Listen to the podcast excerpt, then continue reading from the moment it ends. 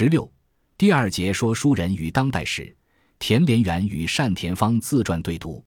社会主义文艺体制作为广大的学习空间，首先意味着过去流散于江湖的门户资源的整合。单田芳早年在沈阳生活时，最熟悉的演艺场所是城外北市场的茶社，在北市卖艺的都是他父母的同门说唱艺人。而在前清盛京城里，还有另一派他不曾提及的说书人，更为正宗的北京评书艺人。沈阳城里派与北市场派长期对峙，其实质是正统评书门与西河古书门的对立。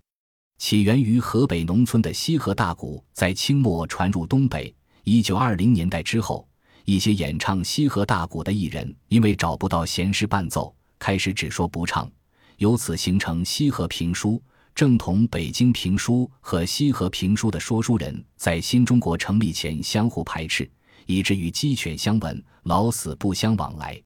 隔阂不仅存在于正统评书门和西河门之间，同一门户不同师承的艺人也因为各自为战的江湖漂泊而缺少深入的艺术交流。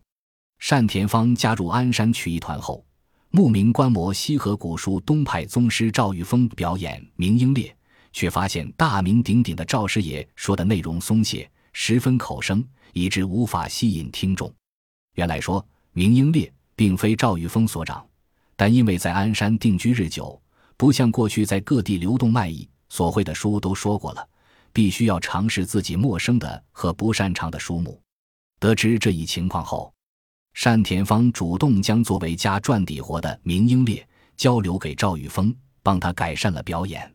值得玩味的是，赵玉峰与单田芳家颇有渊源，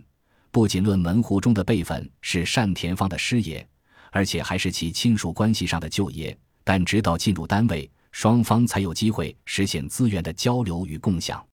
相比较从孙辈那里得到一部《明英烈》，赵玉峰带给年轻演员的教益更多。单田芳和后来加入鞍山曲艺团的刘兰芳都直接受业于这位师爷，按照前者的学艺心得。从手眼身法步到故事情节设计、诗词歌赋，赵玉峰对他的影响已超过了其名正言顺的叶师李青海。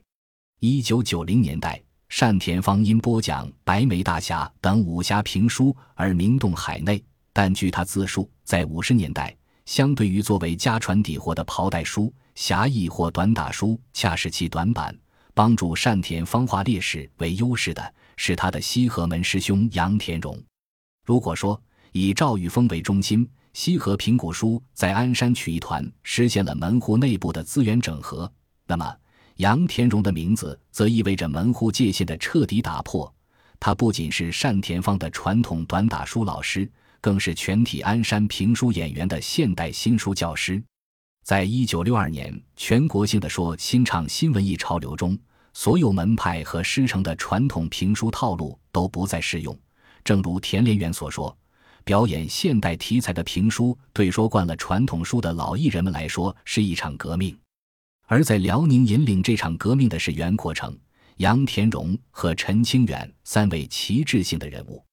由于本溪曲艺团缺少这种评书革命的先行者，田连元的新书学习是在一个比单位更广大的体制空间中进行的，即全省范围的说新唱新曲艺汇演和经验交流会。在田连元对这些汇演和交流的回忆中，除了向前述旗帜性的新书名家学习和求教，叙述尤为细致生动的是中国曲协辽宁分会主席老延安文艺干部王铁夫对他的一次指点。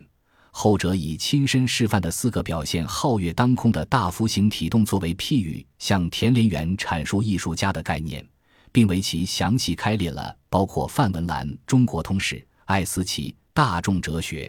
梅兰芳舞台生活四十年在内的各种艺术修养书目，近五十年后，田连元动情地写道：“他是给我做了一个人生设计，也是向我提出了一个高标准的希望。这是一个老革命文艺工作者对一个文艺新兵的鼓励和鞭策。在我一生中，还从没有第二个人能对我如此的关注和嘱托。”在第二年，也就是一九六三年，辽宁省说新座谈会上。听说王铁夫同志已经去世，我大吃一惊。他对我的这一番谈话，竟成了对我的一篇遗言。值得注意的是，在一九六二年，王铁夫主持的这次辽宁省说新书、说好书现场交流会上，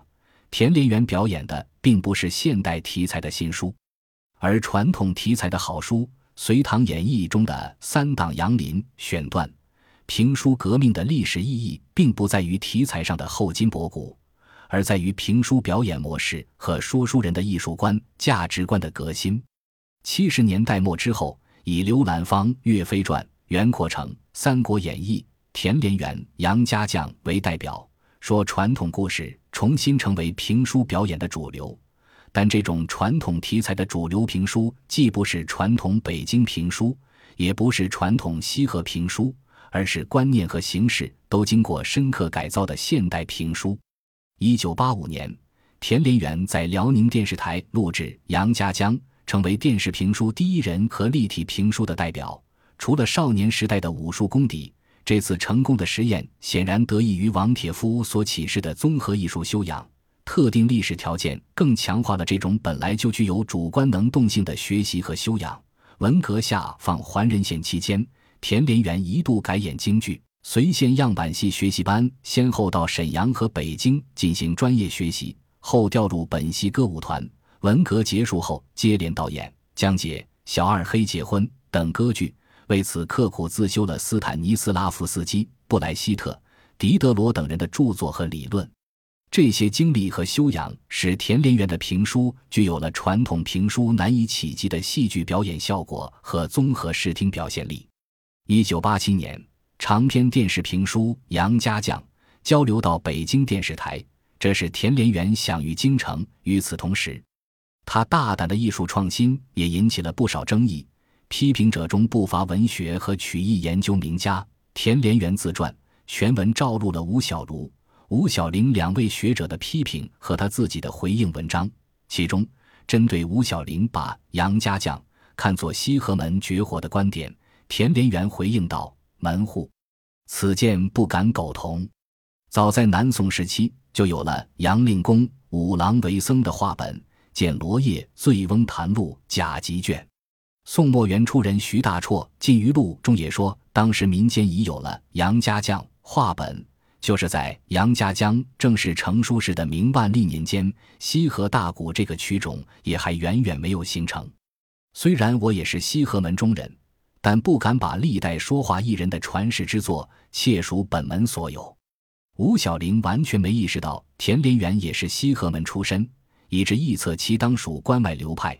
这位曲艺史学者印象中的说书仍是师徒口耳相传的行当，而田连元的回应简直像是学术研究，建立在大量文献阅读基础上的自主创新，正是现代评书演员区别于传统说书人的本质特征。这种变化在单田芳家的两代艺人之间显得更为直观。丹的父母和叶师都是文盲，而他本人在拜师说书前已是东北工学院的大学生。从东工辍学后，又在辽宁大学历史系获得函授本科文凭。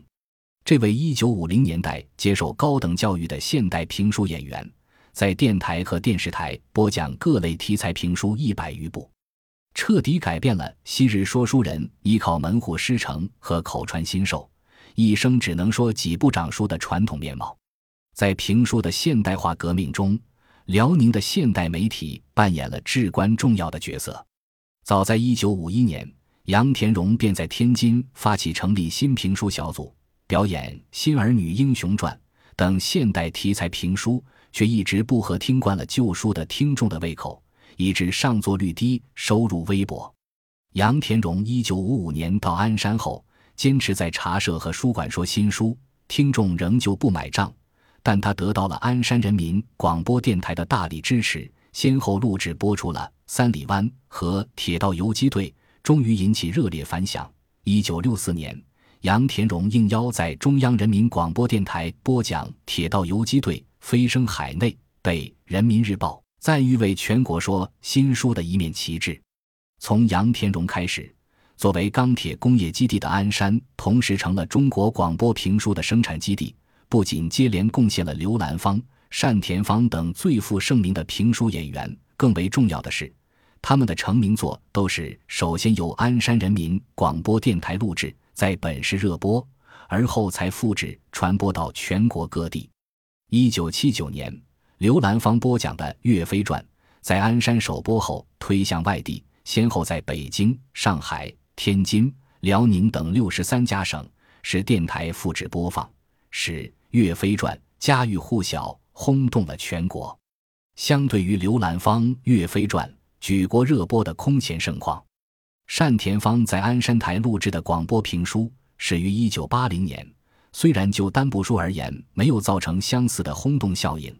但也以同一传播模式从刚都享誉全国。他因此在自传中感恩地将鞍山人民广播电台称作我成长的波澜。鞍山是全国广播长篇联播界公认的评书故乡，但在辽宁评书的整体格局中，鞍山评书并不享有特权。田连元这样回忆他的代表作《杨家将》。诞生时，辽宁各地广播评书百家争鸣的语境。当时在辽宁播出的有四部《杨家将》，分别是鞍山刘兰芳的《杨家将》，营口李鹤谦的《杨家将》，抚顺刘先林的《杨家将》，本溪就是我的《杨家将》。辽宁人民广播电台的编辑把这四部《杨家将》各选择了几回，拿到了省台给中央人民广播电台的编辑去听。编辑审听完了之后。就选定了我的这部《杨家将》，拿到中央人民广播电台去对台湾播出。本集播放完毕，感谢您的收听，喜欢请订阅加关注，主页有更多精彩内容。